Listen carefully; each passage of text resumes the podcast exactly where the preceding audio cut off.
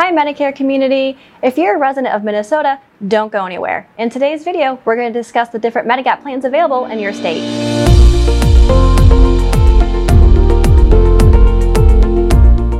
Hi everyone, my name is Lindsay Engel. I'm the Medicare expert for Elite Insurance Partners and MedicareFAQ.com. Minnesota has two different types of Medigap plans. They're known as the Basic Plan and the Extended Basic Plan. Both of these plans will include a set of what's known as basic benefits. The basic benefits included with both Minnesota Medigap plans include coverage for any coinsurance that falls under Part A and Part B, coverage for the first three pints of blood per year, as well as coverage for some hospice and home health services. In addition to the basic benefits, both Minnesota Medigap plans will also include 80% coverage for foreign travel emergencies, 20% coverage for mental health care in an outpatient facility, as well as 20% coverage for physical therapy. In addition to those benefits, there are also some state mandated benefits that both the basic plan and extended basic plan will come with. The state mandated benefits include cancer screenings, reconstructive surgery, immunizations, and some diabetic equipment. If you go with the basic plan in Minnesota, it will include coverage for all the services previously mentioned, as well as coverage for 100 days in a skilled nursing facility. Now, with the extended basic plan, you'll include coverage for all the basic benefits that were previously mentioned, as well as some additional benefits. The additional benefits that come with the extended basic plan in Minnesota include coverage for the deductibles that fall under both Part A and Part B, an additional 20 extra days of skilled nursing facility care, 80% coverage for usual and customary fees, as well as 80% coverage while in a foreign country.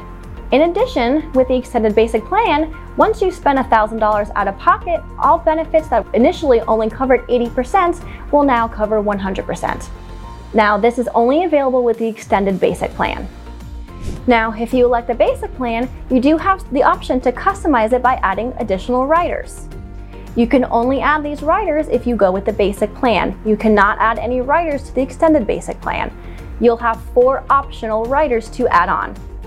The four riders available that you can add on to the basic plan in Minnesota include the Part A deductible rider, the Part B deductible rider, the usual and customary fees rider, and the non-Medicare preventative care rider. Now, the Part B deductible rider is only available to those beneficiaries who were eligible for Medicare prior to 2020. Now that we've gone over both of the Medigap plans available in Minnesota, let's go over some additional items that come along with the Medigap plans. In most states, if a provider does not accept Medicare assignments, they have the option to charge you an additional 15% on top of the cost that you'll be responsible for. This is known as excess charges. The good news is for those that live in Minnesota, excess charges are prohibited, so you won't have to worry about these. Now that you know this information, when do you enroll? With Minnesota Medigap plans, the best time to enroll is during your six month open enrollment period. Your six month Medigap open enrollment period will begin with your Part B effective date. If you have credible coverage and choose to delay enrolling in Part B, then your Medigap open enrollment period won't begin until you enroll in Part B later on. Or if you choose to go back to working and enroll in credible employer coverage, then you'll get another six month Medigap open enrollment period once you leave your group employer coverage and enroll back into Part B.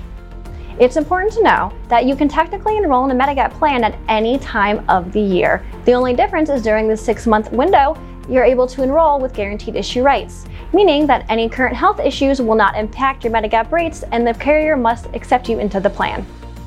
So, to summarize, in Minnesota, you have two Medigap plans you can choose to enroll in. Both will include basic benefits. The first option is the basic plan, the second option is your extended basic plan. If you choose the basic plan, you can also add on four additional riders to customize your plan. With the extended basic plan, you get a lot more benefits, but you cannot add on any additional riders. With the extended basic plan, anything that covers only 80% will jump up to 100% once you spend $1,000 out of pocket.